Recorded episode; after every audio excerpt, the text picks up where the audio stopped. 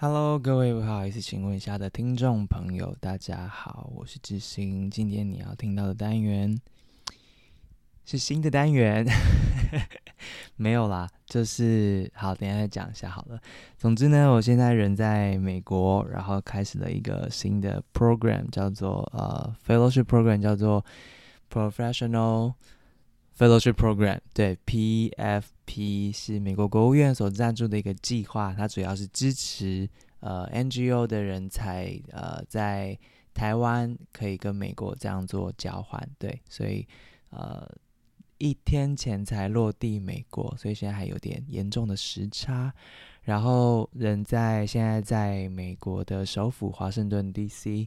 然后我们接受两天的这样的 orientation，所以今天人在美国录音，只用的是不一样的麦克风，有点不太的习惯。然后在饭店的房间，所以如果你等下会听到旁边那个喇叭声啊，或是房间的声音啊等等的，就是让你知道一下，大概是这样的状况。好，想要做一个新的单元，叫做你在看什么？对，就是嗯，有几个原因啦。第一个是我们的节目单元，另外叫最近看什么嘛。然后，所以我想说，那就叫一个你在看什么？你在看什么这件事情呢？其实就是真相制造的第二版这样子。我想这个节目有许多人有可能呃，都是真相制造这本书我的出版的书的听众吧，也是读者吧，这样子。然后呃，的确。有感觉到《真相制造》这本书所带起来的讨论，其实一直延续到现在。然后或许呃，听众朋友们对于媒体试读啊、资讯素养啊，或者是假新闻啊这些东西，可能都还有兴趣。当然，另外一个原因是因为离总统大选其实越来越近了，大概只剩不到半年的时间。关于资讯空间有什么样子的混乱的变化，或是有什么新的现象或问题啊等等，我想大家或许会随着选举越来越靠近，那个反感的程度、混乱的程度也会越来越高。所以，或许有机会的话，我们透过这个单元叫做“你在看什么”，来跟大家分享一下，或是你们也可以告诉我你们看见了什么。嗯，就是说。嗯，从你们所看的这些资讯来源啊，或是你跟家人的讨论、跟朋友的讨论，或是自己在社交网站上面的观察，你有没有什么想问的？就是关于资讯操纵、关于认知作战、关于假新闻等等、不错假讯息等等这些各式各样这些所谓资讯失序啊、呃、disorder 的的这个情况，你有什么想问的、想分享的？你的故事、你的经验等等的，希望透过这样这个单元，我们来。至少这半年吧，我们试着一起来对话一下，彼此协助一下，算是一个嗯，supporting group，就彼此支援的一个团体，好不好？你你们觉得如何呢？我觉得好像还不错。因为我自己其实也有在关心，其实也有在关心这个题目接下来在世界各地的发展。虽然因为我不再是记者了，可能没有那么多的时间跟空间全心投入在研究跟调查上面，但是我觉得或许还是有机会透过这样子的一个节目，透过这样子的平台跟大家分享很多专业的团体，包括事实查组织，包括智库，包括国际的学术单位，包括呃资讯操纵的研究者跟追踪者。等等，他们发布的这些调查结果，或许可以透过这个平台分享给大家，也让更多人如果想要持续关心这个议题的话，可以透过这个节目有一些理理解跟对话这样。另外，呃，或许我也可以跟大家分享一下关于每一个事件、每一条新闻。我自己的观察，这样如果大家觉得还算值得参考的话，但是就是抛砖引玉喽。如果有机会的话，希望也也可以邀请更多专业的人才、专家或是好朋友们，可以来这个节目跟大家分享关于这个题目他们最新的观察跟发现。这样子，好，听到这边，如果你觉得还不错的话，请私信给我好吗？通过 IG 的方式，然后寻找。不好意思，请问一下。告诉我你对于你在看什么这个单元有什么样子的想法跟想象，或是你觉得呃也还好，或是嗯你觉得有兴趣，然后你想要听什么什么，或是你们有没有什么想要跟我们分享的？我其实知道在校园里面有很多新的实验都在发生，所以如果有老师或是呃在家庭里面你们怎么讨论这个议题的，也都可以让我知道。我自己很想学，所以如果你不介意的话，欢迎跟我分享。好。那我就来举例啦。接下来就是假设这个单元真的成立的话呢，那我可能会分享一些什么？我想除了那种重量级的研究报告，然后呃最新的事实查核的结果等等的这一些，或许有一些新闻发生之后的后续，嗯，做一个 follow up，跟给大家分享一下，让大家真的去理解，嗯，我们看见了什么，然后那个呃呃影响。可能是长怎样这样子。好，今天要分享一件事情是九月五号的一条新闻，不知道大家有没有注意到？九月五号，台北地检署呃证实了联合报日前在七月的时候所刊登的一个新闻，叫做呃，他们指出蔡英文政府正在发展生物战剂。的这个新闻所附上这个所谓他们取得的秘密会议的这个文件呢，台北地检署宣布，他们呃调查之后认定这个文件是造假的。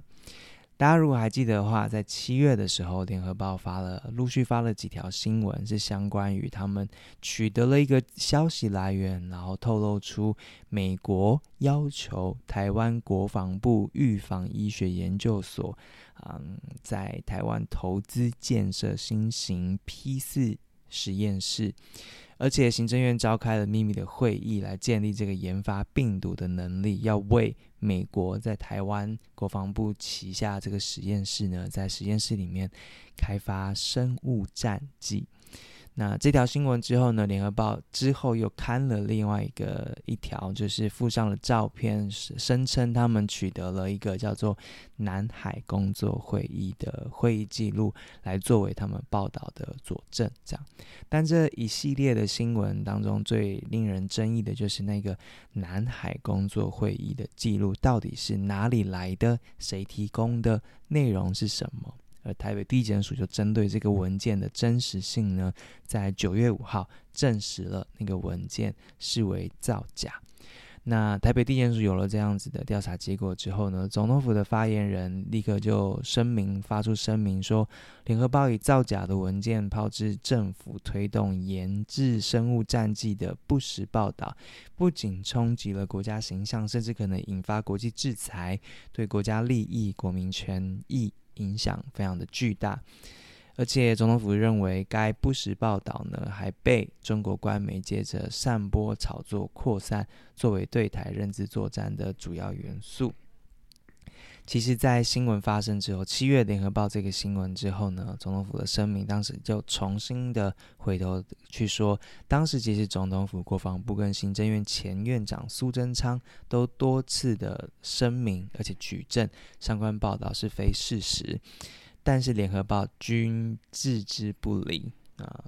总统府的这份声明说，到现在呢，总联合报没有更正这条新闻，也没有撤除这个不实报道，而且还导致后续延伸出了一些奇怪的境外假讯息的版本。比如说，有一些假讯息会说，啊，荣总被分配要上交中央研究院，啊，就是荣总被分配要交给中央研究院十五万个血液样本，这些。呃，奇怪的来自境外的这些假讯息，其实就是这个生物作战的这样子概念的延伸。这样好，这是总统府的声明，认为这件事情相当的不可取，而且认为这个影响非常非常的严重。在这个台北地检署的这个调查里面呢，其实他们呃在呃听了这个写联这个联合报这个报道的这个高姓记者在，呃他到。法庭里面进行了这样子的询问，高姓记者呢，其实呃在这次的案件当中，他被告发了伪造文书罪，所以他被检署在侦办的时候，就是请他来说明这样子。高薪记者是这么说的：“他说，这个会议记录呢，所谓的南海工作会议记录呢，是由他认识多年的朋友提供的。这个朋友呢，过去也是主跑政治线的记者，现在已经变成商人了。”高薪记者说：“这个友人呢，过去的报道跟消息都非常的正确，所以他今年在今年七月五号或六号的时候，呃，在这个他的朋友的台北工作室拿到了他所谓的这个。”南海工作会议的记录之后呢，高兴记者就是并没有多所怀疑，因为他觉得哦，这个记者过去写的报道其实都是蛮正确的嘛，这样子。那他的确有问这个朋友说：“你怎么拿到这个所谓南海工作会议的记录的呢？”他的朋友并没有透露他的消息来源。那嗯，高兴记者在法庭上面其实有说，他有向国防部查证关于这个生物战剂制造的这件事情。但其实国防部当时发言人就已经回复了，国防部没有研发生物战剂。但高兴记者的说法是说，他只在意说到底有没有这个 P 四实验室，然后到底这个 P 四实验室有没有在这个如同这个工作会议所说，受到美国的压力，然后来制造这样的生物战剂啊等等。总之，高兴记者说啊，他只一心一想的是 P 四实验室，而不是。国防部发言人回复的这个没有研发生物战剂，所以他没有太过的斟酌。所以高兴记者说，他就是因为这样的原因，自始至终都认为这个会议记录是真的，等等的这样子。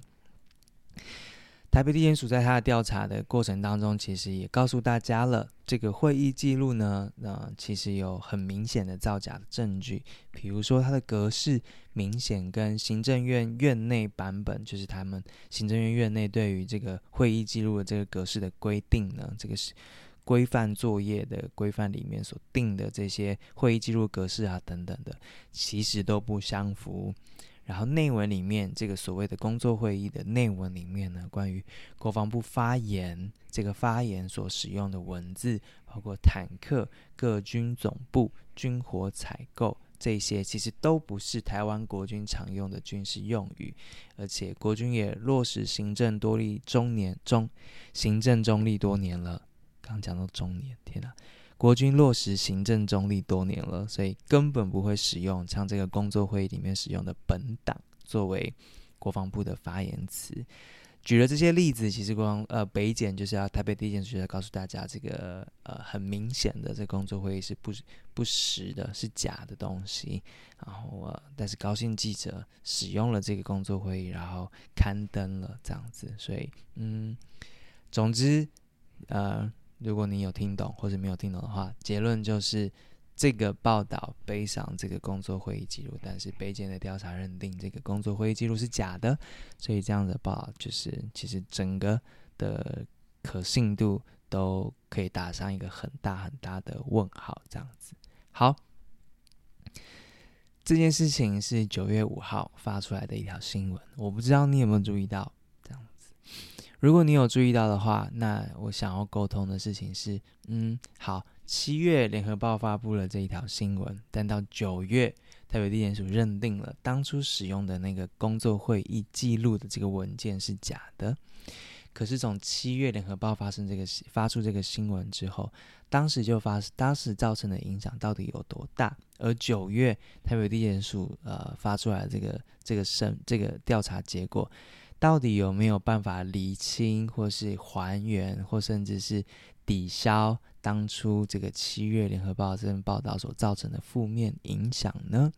这是或许大家可以思考的。那以下提供一些方法，以下提供一些资料给大家思考，就是七月联合报发布了这个东西之后，接下来发生了什么样的事情？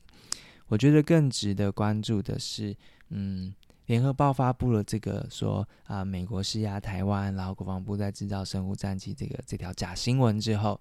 嗯、接下来发生的哪一些事情，有什么样子的讨论？谁在使用这一篇有问题的报道呢？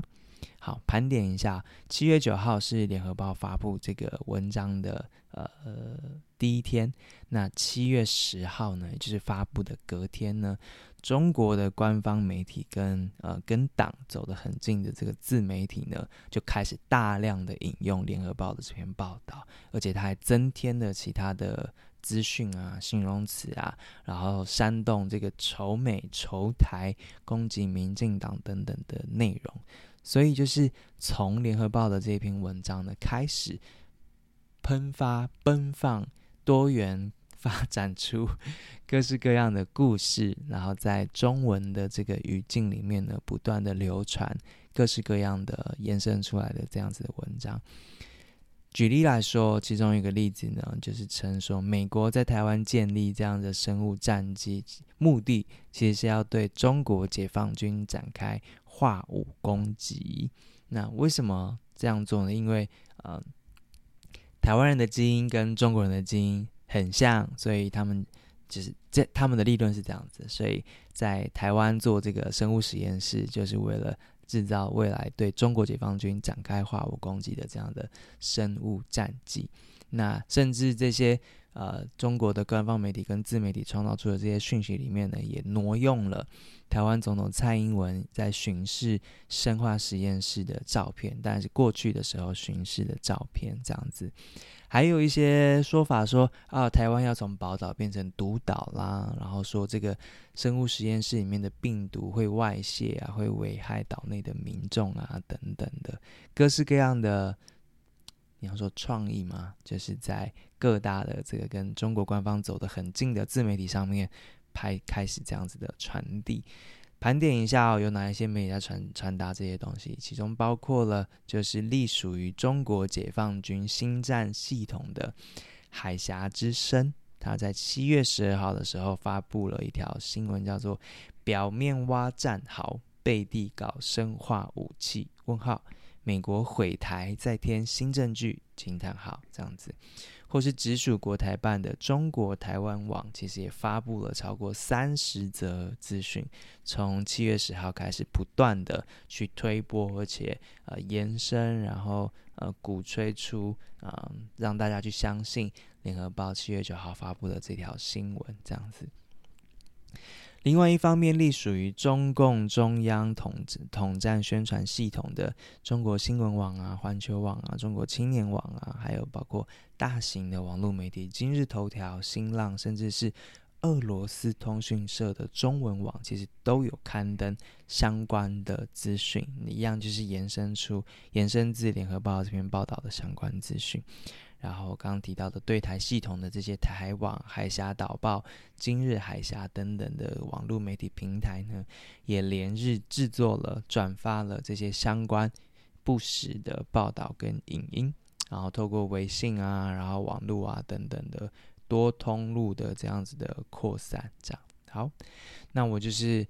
盘点了一下这些相关的平台跟通路的讯息之后呢，我大概整理了一些连结的标题，听起来都蛮耸动的哦。比如说，曝光美国在台新毒剂，直指中国这样子，或是说，美国要求台湾研发生物武器，台防务部门即澄清。或者是厦门卫视的这一条说，美国要求军方研发生化武器。问号，台媒，民进党盲目亲美，毁弃毁弃该有的良知。这边讲的台媒当然就是联合报啦。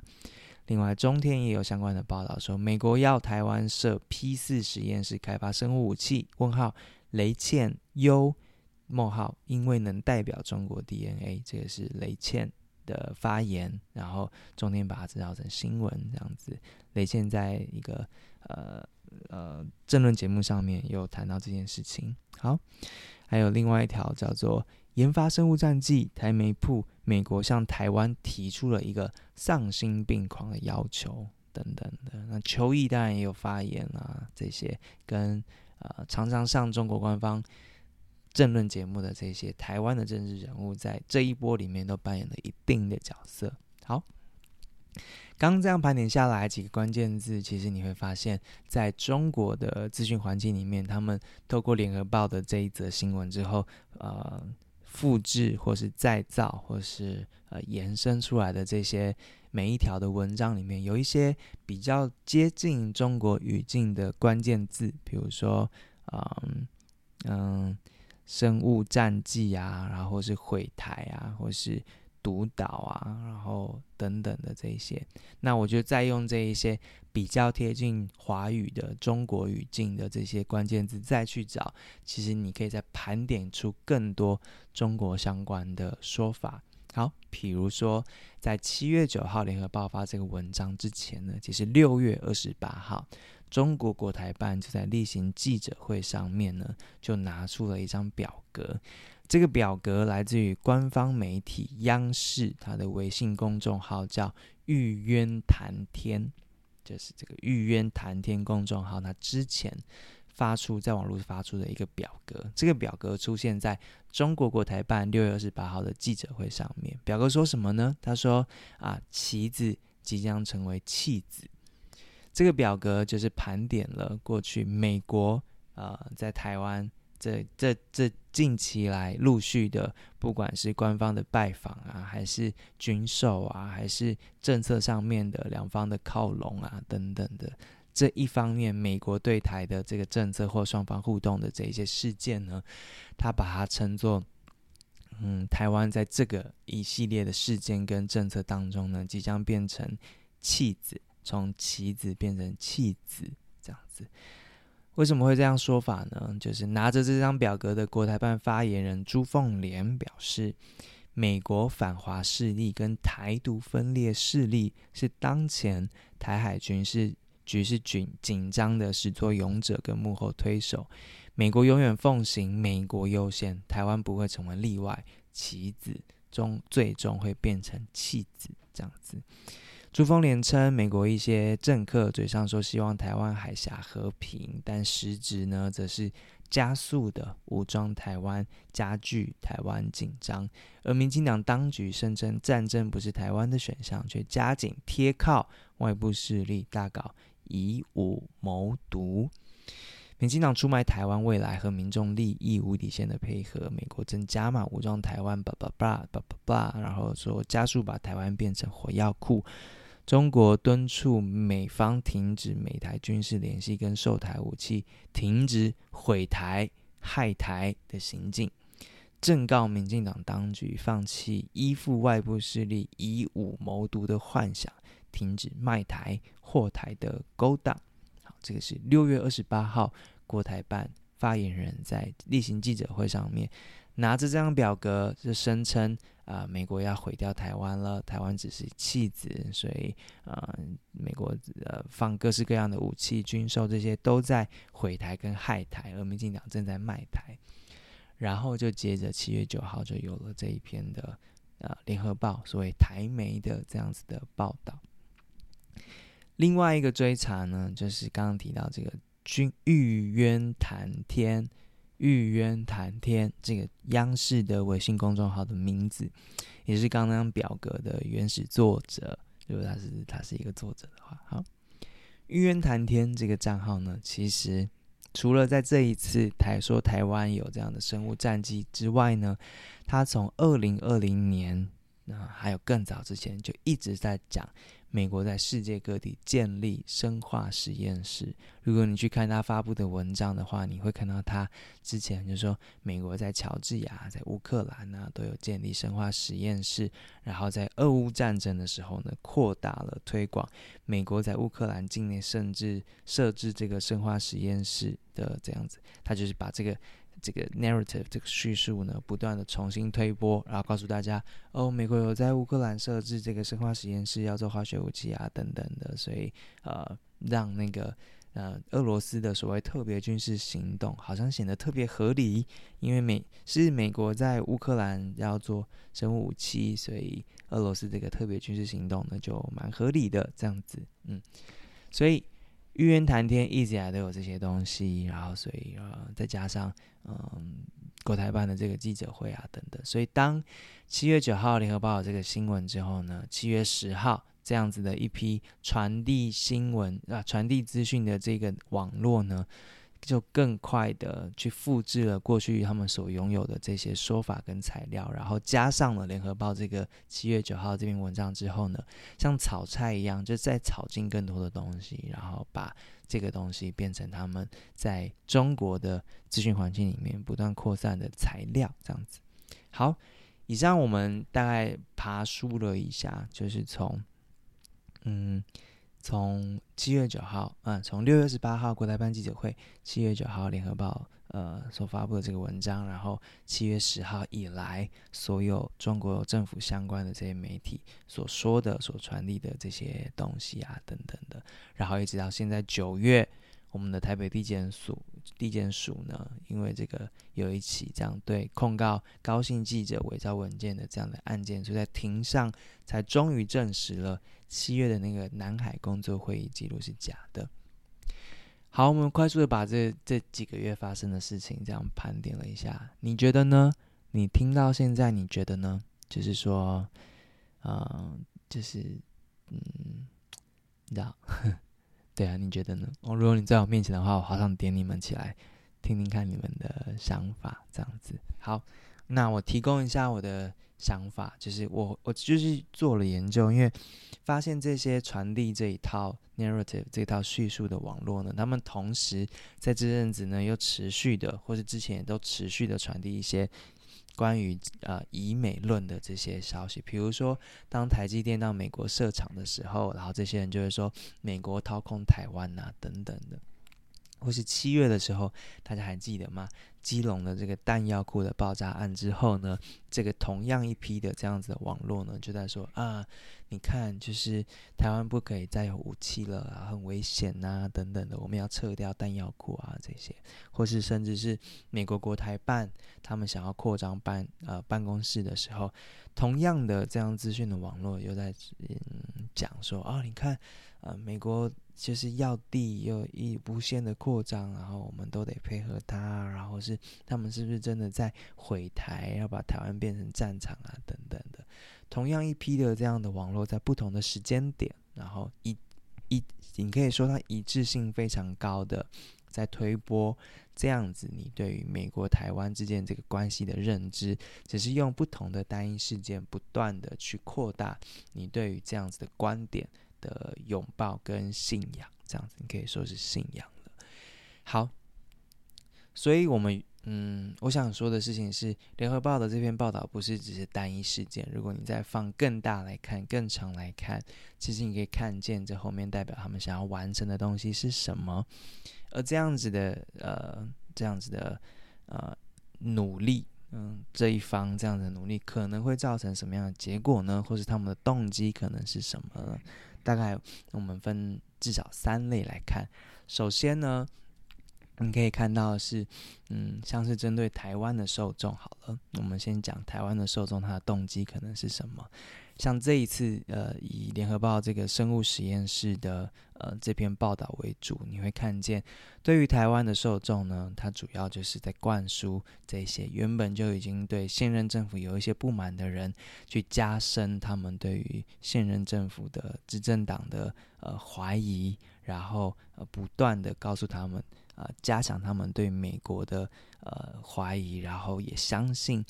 一些关于美国跟台湾关系之间这个阴谋论，因为他们使用的是所谓的台湾政府内部的这个秘密会议的这个文件，这样，所以嗯，如果你本来就对政府不满的话，你现在看到这个文件，可能就直接的会有一个情绪的反应，或是说啊，你看他们果然就是这样，这样子就是卖台等等的这样，那因为台湾在。乌克兰战争爆发以来，然后加上佩洛西来台啊等等，到现在，其实这个情绪一直都存在。就是大家一方面对国际局势有一些未知跟害怕或是紧张，另外一方面看到战争发生了，所以这个恐惧的情绪非常非常的具体。另外，你就看到佩洛西来台之后，一路延伸出的美国对台的这个政策的呃很明确的改变，然后加快脚步的军售啊等等的，所以。这些具体存在的情绪跟台湾人所观察、呃所接收到的这些讯息呢，加加总起来，就变成这波资讯操纵的第一个动机，就是去加深台湾的受众对于这现任执政党的不满呃跟怀疑，然后去拥抱对于美国的这样子的阴谋论，这样子，所以你可以。这方面的这个动机呢，我想会长期的存在，然后你可以从一次一次的单一事件当中，不断的看到这个叙述会强化跟深化。第二类的动机呢，对于中国的受众，这样子的资讯操纵可能会有什么样子的动机呢？一方面的动机就是，哦，你看现在有台湾媒体跳出来说咯，有台湾媒体说，呃，民进党在卖台，然后或是美国在害台啊，等等的，这个是台湾媒体的说法，就是在这个资讯当中当中，他可以把联合报警榜。报道可以做这样子的使用，让中国民众认为呢，台湾媒体也在批评民进党政府，也在批评美国这样子，然后借台湾媒体的报道跟这些报道来证明说，美国就是这么的邪恶这样子。好，然后啊、另外一方面也加强中国民众对于统一台湾、抵抗美国这样子的主张的一个支持，加深民众对于台湾执政党民进党的厌恶，这可能是。第二类的动机就是对于中国的受众，第三类的动机可能是什么呢？就是对于全世界的这些受众来说，就是去宣传美国跟台湾政府联手制造生化武器的这个阴谋论呢，把它不断的对外宣传，这样就会合理化中国在台湾海峡、台湾上空透过军机啊、军舰啊所实施的这个灰色地带的战术。长期来说，这样的论述会发生什么样的效果呢？这样的论述跟宣传呢，有可能在未来美中台发生冲突的时候，给予中国一个采取军事行动的合理性，然后降低其他国家援助台湾的动机。这个事情。我们在乌克兰的例子里面已经看见过了，说乌克兰是新纳粹，所以呃大家不要帮他，然后呃我们我们要拯救呃乌克兰人，所以呃俄罗斯要发起军事特别行动，这样子，这个战术叫做假旗行动，也就是说他假装或是假冒一个一个一个。敌人的行为，就是我们以这个例子来说，就是假造哦，美国跟台湾政府现在要联手做一个生物实验室，要做这个生物战机，好，所以假造一个这个东西，所以呢，呃，就中国政府来说，那我就。有理由去发动攻击了，然后我可以借个这个假旗去误导外界说，呃，其实都是他们的错，是他们先做这种不合理的生化武器的行为，所以，呃，我中国要介入，我中国要攻台，所以要制止这样的行为，所以你们其他人不要多嘴这样子，然后让呃中国的这些行动攻击行动可以相较来说是合理的。可能啦，这样子的资讯操纵呢，有对台湾民众、对中国民众、对世界的 audience 这样不同层次的这样子的动机。之所以花这么多功夫来讲，从一个单一的台湾媒体的一篇报道，一直到整个呃长期的呃以美论的这样子的推波，或是所谓假旗行动的长期铺陈啊等等，希望这样子的盘点对大家是。有一点点的帮助，因为我总觉得，你知道，就单一一个呃假新闻的这个事情呢，大家可能不会当做一件事来看，这样。可是如果我们能够有机会用这样子，呃，有有时间序的去理解，哦，这个说法可能作为承接谁的。Narrative 或是扩张谁的呃呃 narrative，或是它变成什么样子的材料去做怎么样的使用，然后达到怎么样的目的，我们可能就嗯，从此之后看到这样子的一条新闻的时候，心里家比较有底，就是怎么衡量它，或是知道这是长期来说什么样子的战术中的其中一步。那有这样子的认知，我觉得一方面大家可以有更大的。抵抗力就是对于这样子一波又一波的这些单一的呃资讯操纵。另外一方面，我们也可以回头去看，在这样子的资讯操纵当中，谁是哪一些角色，然后他们他们可能发挥什么样的作用。未来呢，当我们接触到这些资讯环境里面的这些角色的时候，我们。可能心里面也比较有把握，是怎么样去吸收，或是跟这样子的资讯传播者有所互动，这样子。好，这就是我想做的事情，就是啊、